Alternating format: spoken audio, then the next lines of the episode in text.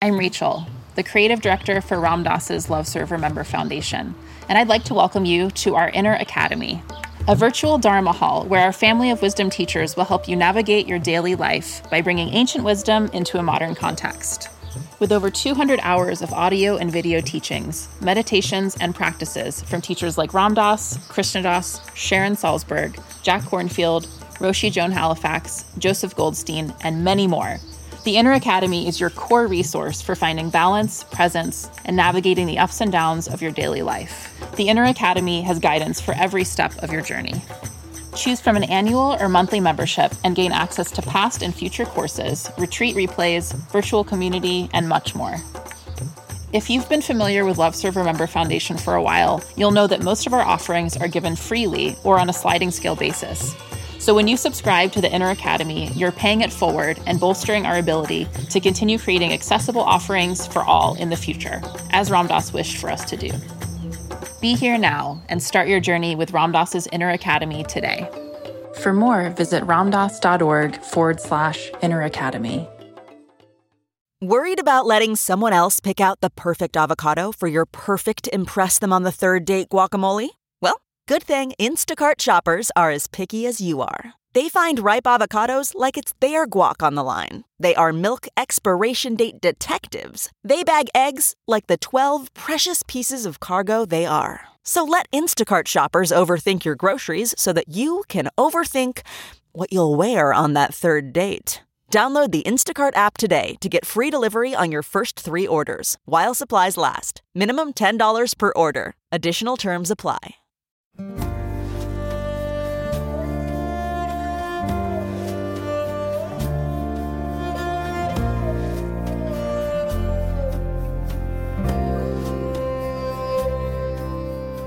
Welcome to the Krishna Das Pilgrim Heart Hour.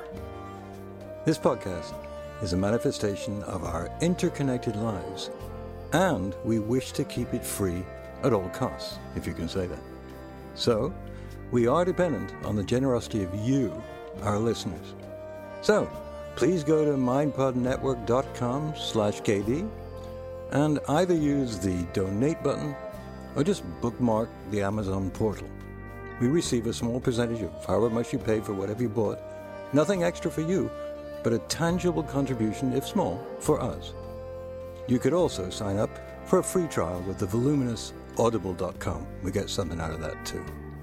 We thank you for the support and allowing us to continue presenting Krishna Das's excellent talks. Um, coming back to what you said earlier about the, the house and the walls, obviously we're not the house, so we're not the, the body, so I can understand that, and probably now when you're 30 something or 40, none of the cells in your body are the same because they're renewing themselves, so physically you're not the same. Person. Mm-hmm. Yeah. But then when you, you have your photo album and you look back at photos, well, this is when I was three years old. This is when I was a baby. So mm-hmm. there's no physically it, you don't resemble that person anymore. But then you know that this is the same person, but physically it's not. So what is the same thing? And then it's different for every body, which then contradicts saying that mm-hmm. we're all one. And I'm struggling a bit with grasping that. Mm-hmm. Yes. uh, I'm not exactly sure what you're asking. I mean, you made a nice statement, but what are you asking? So, what, what is this? What I'm recognizing, this is me. Mm. And going back and looking at when we're saying, actually, this is mm-hmm. all ego and it doesn't really exist, it's just the mind. Uh, let's not say it doesn't exist. I mean, that's, that's a little bit extreme. There's relative reality and there's ultimate reality. In the relative world, you exist, right? You asked this question, you thought about it, you picked up the microphone. Somebody did that, right? So that person exists. But, you know, things look a certain way to us. The world looks a certain way we feel a certain way about ourselves. But you know, if we were born, let's say we're kind of a being, uh, and we are born at night, okay? And e- at dark when there was no sunlight. And we grew up within an hour, right? And we're fully grown, and we're walking around at night, and we see these shapes around us and stuff like that. And we think this is the way things are, right? This is, we're looking around, we see the world a certain way. And then the sun starts to rise, and things look different. It's not that what we were seeing wasn't, that we weren't seeing what we were seeing. It's just that we weren't seeing the whole story. The things that you mentioned about seeing, remembering yourself as a child, and you know the body changes, but that you feel like you're the same person. There's still processes going on, and even that will change eventually. There is this thing they call death, which kind of changes the game a little bit at a certain point. So we're processing, we're still in process right now. What won't change is what's deeper than is the awareness of all those things you mentioned. There's awareness, consciousness, and then there's all those different experiences. The experiences keep changing.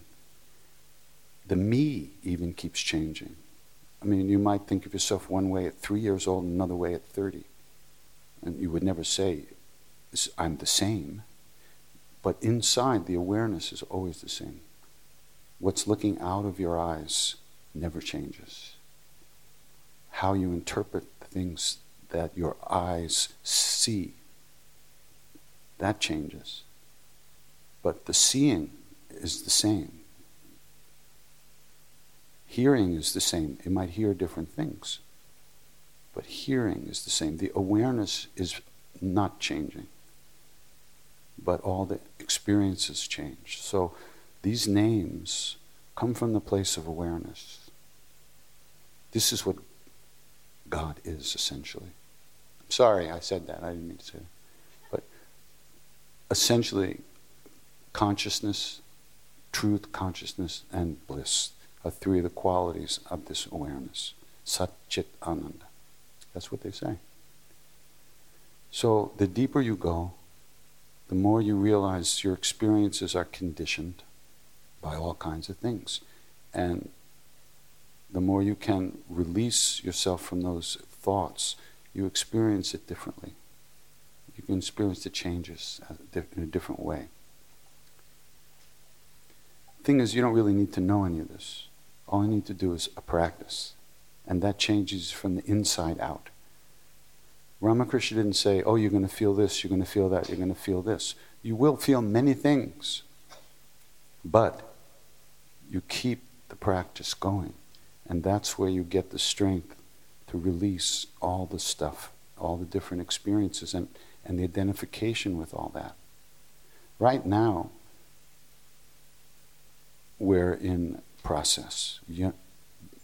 Birth, then we grow up, we get older, we get sick, and eventually we, we die.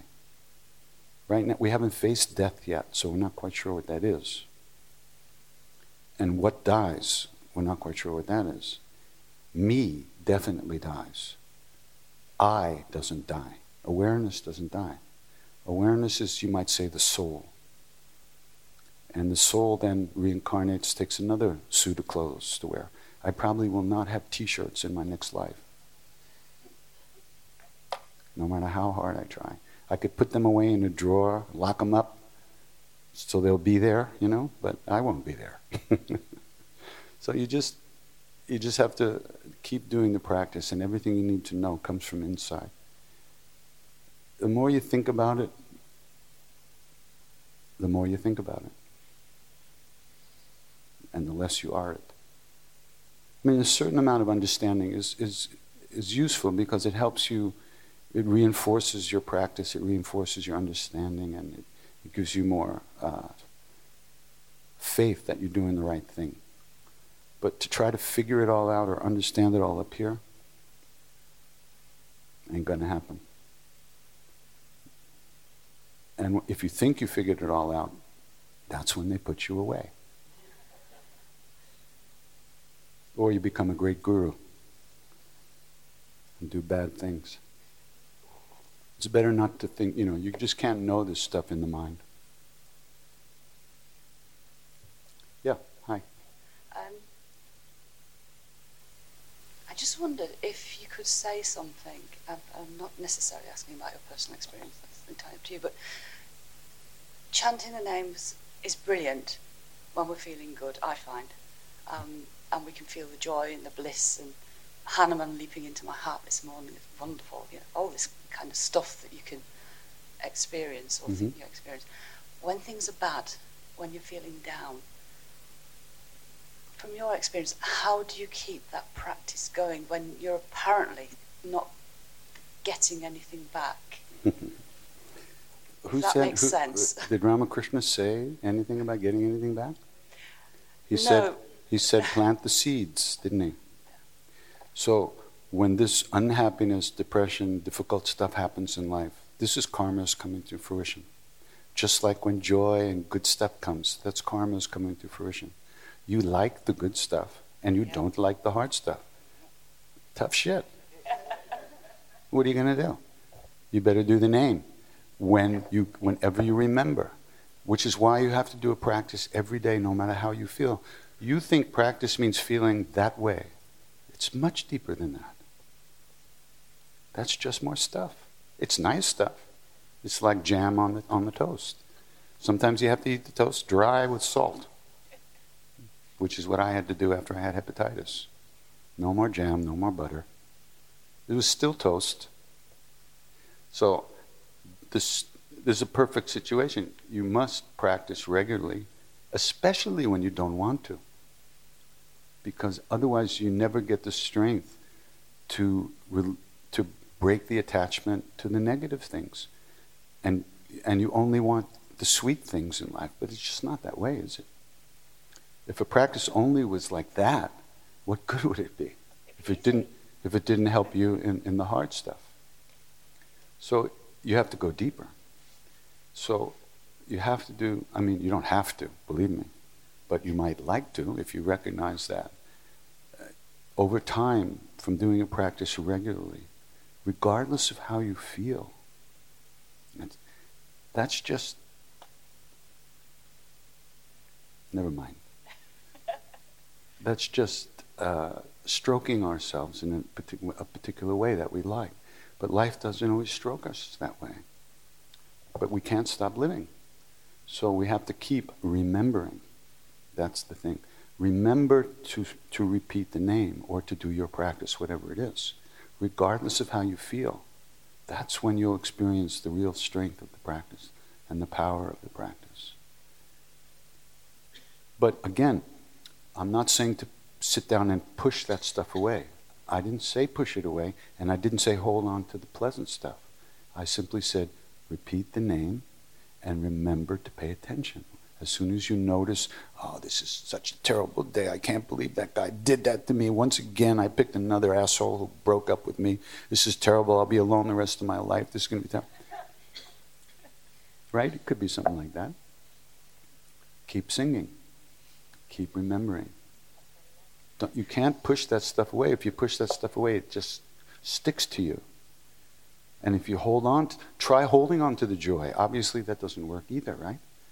You hold on, oh, I love this. Hanuman jumped into my heart. Wait a minute, he went right through and left the hole. it's all bullshit. Let it go. You know? You're here. Here is where all that stuff is happening. Right now, always. Repeat the name, and this, when you notice you're gone, come back. That's all. You can always let go. That's the joy. That's the amazing part of it.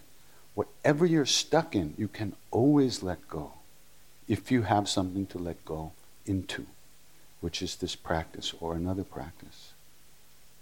This, it, we're developing the power to let go, not to just feel like this all the time. So you know, like that. Everybody knows what that is. So that's, the, that's when the real power of the practice comes. And that develops, that's a thing that you develop over time. So if you even just did five minutes a day, where you turned the phone off and sat down or stood up or did whatever you do, but really tried to pay attention for just five miserable minutes a day, even if you're feeling like shit, that's a great time to practice. You'll see that that five minutes, you'll, you won't be there for one second in that five. For five minutes. And then time's up. Go away, do something else.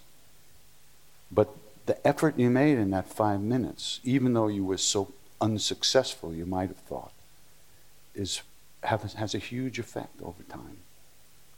So cut yourself a break, give yourself some slack, relax a little bit, do the practice regularly, or whatever practice you do, regularly over time. And then you'll notice that these high experiences, they might be pleasant, but they come and go. You can't make them stay. So they must not be it. Right? Because it doesn't come and go. It's who you are, who you'll always be. We don't come and go, we're always here. It's a good question. Good answer, thank you. You're welcome. Sorry. It's okay. What are you sorry for? Don't be sorry. And, you know, the, un, the feeling you'll get over time of, of, of inner strength is so extraordinary. You know, but really, it comes little by little. If it comes too fast, um, you just wind up clinging to it and, and causing more bullshit to yourself. So you just do the practice and then live your life. You know, don't try to make anything happen, and you'll see change over time. Guarantee. Don't hold me to it. Hmm. Hi. Hi, Um, I've been working for a long time with kids. kids. Uh, yeah, and so I'm gonna. And and lately I've been chanting, you know, just a chalisa with them sitting on my lap, Mhm. or yeah, th- actually two things happen from my experience. Either they get very like boom, and they just sit like and they listen and we're very close, Mhm. or on a couple of occasions they've just they've exploded, you know, just running into the walls, Mhm. and uh, yeah, it's it, it feels very good to do it. Same thing and- happens to me. yeah. So I- I'm just wondering, do you have any experience with uh, chanting with kids or, uh, yeah, especially and, and Hanuman and kids and the Chalisa and kids? Is there anything you can share on that? You know, uh, people bring their babies to see me. Babies who have all their time through the womb have been hearing me sing on CD. And the moms bring their babies like, and half the time when they hear my voice, they like jump on me and hold me and hug me, you know. The other half the time, the kids go like, like this, and they start screaming and run away because they can't believe that the voice, this huge voice they've been hearing, you know, for all this time in the womb, is like actually in this body, and they freak completely, you know. So I don't. Maybe that's something like that, you know. Um, kids are great that way. There's no. Um, their bullshit detectors are very high, you know. If you try to quiet a kid down, they just look at you like you're out of your mind. There's no way I'm going to quiet down, asshole. You know? But if you're real, they respond to that. So it might have something to do with you wanting something from the kids, wanting them to quiet down. They can feel that. Or it might be just, just that's the way the energy hits them, you know. Yeah, no, it's not. It's a beautiful story. It's not exactly about this, but there was a priest in a little town called Mathura, which is just south of Brindavan. And it was a, a Gopal temple. Gopal is baby Krishna. And this priest was a really cranky guy, an angry guy, and he never let children into the temple. He would chase them away. So he had been married a long time and he had no children himself. And Maharaji was in the area and he came to see Maharaji and he said, Baba, can you bless me with a child? And Maharaji looked at him and he said, How can that be? You prevent the children from coming to play with the child. How can you have one? Let the children come and play with him, the baby Krishna, in the temple, and you'll have your child. So he, he, let, he started to let the children come into the temple, and they had a kid in a year. I don't know. It's not exactly the same, but there's a, a simplicity about children. You know, a lot of people use the chanting with uh, autistic kids and, and kids like that, and they have amazing experiences. I've been uh, invited a lot to, to sing with children, but I haven't been able to yet um, to meet with those kind of kids. But I get letter uh, emails all the time about that. They just, you know, boom, you know, and they do a whole different thing. When you're in a place like this, you know, the decibel level you can, Earth. Yeah, well, well this We're- this environment, you you Jeffrey Hall? You're not, yeah, you're not worried about how loud you're singing or whatever. When you're in a, like an urban flat or a, a space with neighbours, you have Yeah, these. yeah, yeah. Is, is is the is the practice? Does the decibel level have anything to to do with it, or, It just depends if you want to live, you know. if you don't want to live, just sing really loud. Your neighbors will kill you, you know. Um, sure, you know, everything has to be appropriate. I, what I, I don't, I don't lay my trip on anybody. People are invited in. So if I'm in an apartment building, I don't sing at the top of my lungs, which is why I like to live alone in a quiet place, so I can scream and yell and do all the stupid things I do. But uh, it doesn't mean you can't sing and chant. It doesn't have to be loud. What has to be loud is your attention. That's all. It doesn't even have to be out loud, although it helps to move your lips and to breathe and say the words out loud because it helps you pay attention. So that's one aspect of it. The other aspect of it, of course, is that when we do this as a group and other people here, they get blessings of the name. They hear the name, and even hearing the name is a is a, a great blessing. But in India, they understand that. Not in the West. They don't. They think you're crazy. They call the police. So, unless you want to go to jail, quiet. You don't need to play a harmonium at you know three in the morning in an apartment building just to get off. It's all. It should be more inside. if you're in a 20,000 seat auditorium, you got to be loud. Like in Brazil, we sing outside in this uh, Yoga for Peace Day in the park, right? There's like 20,000 people there. And it's so loud. that and the speakers are, we're on a stage like this, but the speakers are about 40 feet high, like a rock, rock, like a rock concert. And you go like this, and it's like, ah. I like that. Hi. Hey. Um, so recently, uh, an Indian teacher of mine who grew up in the West, she introduced to me the idea that there's essentially kind of two paths of bhakti going on in the world right now. And it's kind of this bhakti revolution, you could say almost. And it seems like that in the last five years. But um, she said, you know, there's kind of this Western path of bhakti where we tend to intellectualize um, so many things. And, and exactly like you're saying, we, we go inside and we find what's inside. And then she kind of dropped this bomb on me the other day where she said, Well, you know, there's that, but then there's also this more Eastern path of bhakti where we rely on the, on the guru principle, and that it's not just a principle, but that there's this realized being who is alive, who is awake, who actually transfers his or her darshan to you, and that transfer of grace so both of these paths, by the way, she's saying are equally beautiful. There's no like, and they're not even you know exclusive of each other. They, they mix with each other, obviously. But what she was saying that was so interesting was that this kind of this more Eastern path, relying on the guru and having known a guru that is that is realized, it's kind of like hitting the accelerate button to um, to finding love in this unconditional state. And so I guess my question is A, do you agree with that? And B, if you do, why or why not? You know, uh, if there is an accelerate button, that's your karma to have that. So it's not really an accelerated button. Uh, who, I don't know anybody except an enlightened being who can judge where you're really at anyway. And certainly we can't judge. And if we think we're accelerating, looks to me that that's just another thought. It's the same as thinking you're decelerating, right? Yeah. So, uh, with all due respect to your teacher, if it works for her, fine.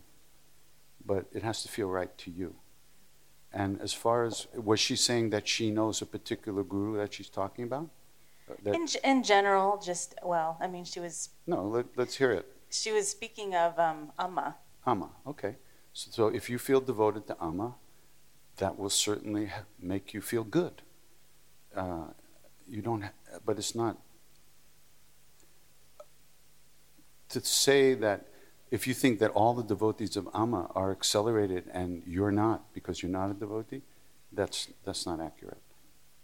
I love it. Thank you. Amma's great. She's a good guru. She does good things. She's one of the few gurus that you never hear anything bad about. Yeah. When they clean out the cesspools of shit, she's the first one in there. Yeah. I wouldn't get in there. But she's the first one rolling up her sleeves, shoveling shit out of these holes. So she's a good one. There's no question about it. But that doesn't mean she's the only one, and it doesn't mean she's yours or you're hers. Everybody has their own thing going on. It's a big, life is big. So, whatever works for you, you have to find that. You have to feel it's right, and then you have to follow that. Nobody can tell you. And you can't manufacture love. You know.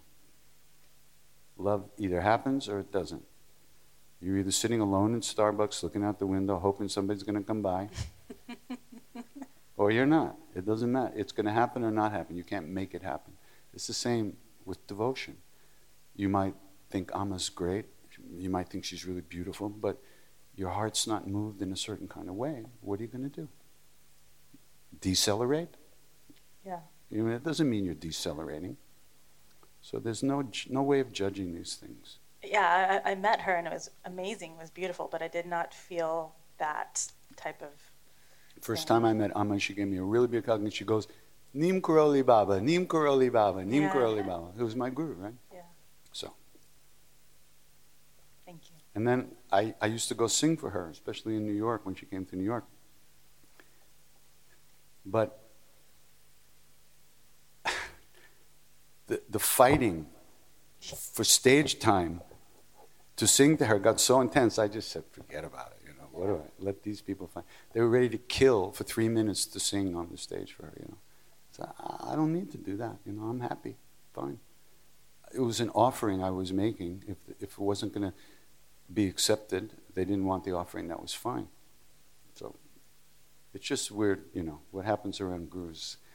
In our, my day, we would kill if somebody got between me and Maharaji. You know, I would, I would, you know, you know, like, you know, so that's just the way it is. You can't help it because all your shit comes out. When, when, when the love button is pushed, it becomes chaos, which is why we're so scared of love, because we become so vulnerable. You know, when your heart opens that way, it, as great as it is, it's just that scary to you. I'm just really interested in your earlier influences. I'm sorry? I'm interested in your earlier influences. Earlier pre, influences. Pre Maharaji. Like, for example, I have a, a deep Jewish background. I had a choice to come between rhythm and Jews this morning, singing with my sister, or come in here. So Uh-huh. uh, I do both. Uh-huh. And it works kind of nicely. Mhm. But I wonder, you talk a lot about Maharaji and after, but what was your earliest influence and has it, the roots you talk about? Were the roots, Mm, well, did they come earlier? Or? The first thing I, w- the first religious, spiritual stuff I got interested in was really Buddhism. I read this book when I was in high school that said, in Buddhism, your enlightenment is up to you. And I thought, wow, I like that. Because, you know, when you're 16, everybody's telling you what to do and what not to do. And here this was, it said, my enlightenment is up to me? That's fantastic. So I started getting interested in Buddhism at that point. And uh, of course, we're talking about the dark ages, you know. There were no gurus, there were no teachers coming around. There was no yogis in New York. There was a couple of them, but uh, I never got the hit from any of them, especially. The first time I, I felt something which was beyond anything I had experienced was um, there was a, there was a, saint, uh, a yoga teacher named Satchidananda, Swami Satchidananda in Integral Yoga in New York. And he was from the Shivananda lineage, Divine Life Society. And I had met him many times, and I liked him, but I didn't get a heart kind of hit from him, but I liked him. So I went to a, weekend retreat with him uh, just outside of New York City. And there was another Swami there with him who I didn't know who it was. And uh, Satchidananda, Swami Satchidananda gave his lecture. And at the end of his lectures, he would always go, Hari Om, like this, right? And I'd heard him so many times that when he stopped, finished the lecture, I was waiting for that Hari Om. But I had my eyes closed. I was sitting there. And, but all of a sudden, I heard, Shri Ram Jaya Ram Jaya Jaya Ram. And every cell in my body was having an orgasm. Even my toes. Everything just went, it felt like somebody plugged me into an electric socket. Every part of my body, I just went like this. And this other Swami was singing, was singing that. I didn't know what it was, I didn't know who he was, right? But it was it totally blasted me out in a way that completely beyond anything I had ever experienced. This was probably in 1968, 69. Move the clock ahead, 1972. I've been in India two years with Maharaji in the temple, most of a lot of that time. So one day, a car pulls up, and a bunch of swamis get out of the car and they walk into the ashram over the bridge right into Maharaji's room, which was unusual. I mean, they didn't even, they just walked right in. And I was standing outside the room and I heard, Shri Ram Jaya Ram Jaya. And I went, What? That Swami who sang that was named Swami Chidananda, who was a great saint. He was the leader of Shivananda lineage after Shivananda. And he had, been, he had known Maharaji for many, many years. And in fact, when Shivananda left the body, Maharaji was responsible for him being promoted kind of to the head of the he made him take the, take over as the thing. And they had known so he had been singing to Maharaji before I met him. So when I heard him sing that, he had already been singing to Maharaji for years before that. So I was getting the thing like this, right? That was pretty interesting. Yeah. I didn't feel, and then again, when I, and that was, I think that was hmm. I don't know if I had met Ram Dass yet at that point. I may have. When I met Ram Dass, you know who Ram Dass is? I saw, yeah. I saw One Giant Leap. That was my first experience. Yeah. When I met him, this is when I realized that uh, it's kind of a long story, but I went up to see him at his, where he was living at his father's place in New Hampshire. And when I walked into the room where he was, without a word being spoken, I knew that whatever it was I was looking for was real. It existed. It was in the world. I could find it. This was a completely new feeling. Up to then, it was just books, you know. And books, you know, who knows? Anybody write? There's a lot of fiction out there. This, even nonfiction is fiction a lot of times. So this was the first time that I really knew that whatever it is, it's real. That was a life changing experience. It wasn't that, I would have been a Buddhist monk. No question about it. And it, one time I was sitting with Maharaji, uh, and he saw he saw my, my one of my notebooks where we used to write out, you know, stuff from other books, Dharma stuff there were no computers. So he has to have writing. Actually, was a thing. So he grabbed my book and he goes through it, and I had everything in there: Sufi stuff, Buddhist stuff, Hindu stuff, Christian stuff, everything. He goes through it and he stops at this page. He says, "What's this?" And I look and I went, "Oh shit! It's Buddhist. This is Buddhist prayer." And I said, "It's Buddhist." And I figure I'm in a Hindu temple, you know, with my Hindu guru, and I got this Buddhist stuff, and he wants to know what it is, and I'm going to get bashed, you know. So he said, "Translate some." So I couldn't, but there was an Indian guy there who translated this prayer, part of this prayer. And then Maharaji stopped and he said, Teak, right, correct. I, I looked at him like, what? Because it was this completely non dual prayer. It was called the Song of Mahamudra, which is one of the highest Buddhist teachings. Completely non dual. There's, you know, no devotion, nothing like that. It's all one, blah, blah, blah. And he said, it's right. I, what? Then he kept going through the book, right? And there was a little picture of him. And he goes, Who's that? I said, Baba, it's you. Nay, Buddha.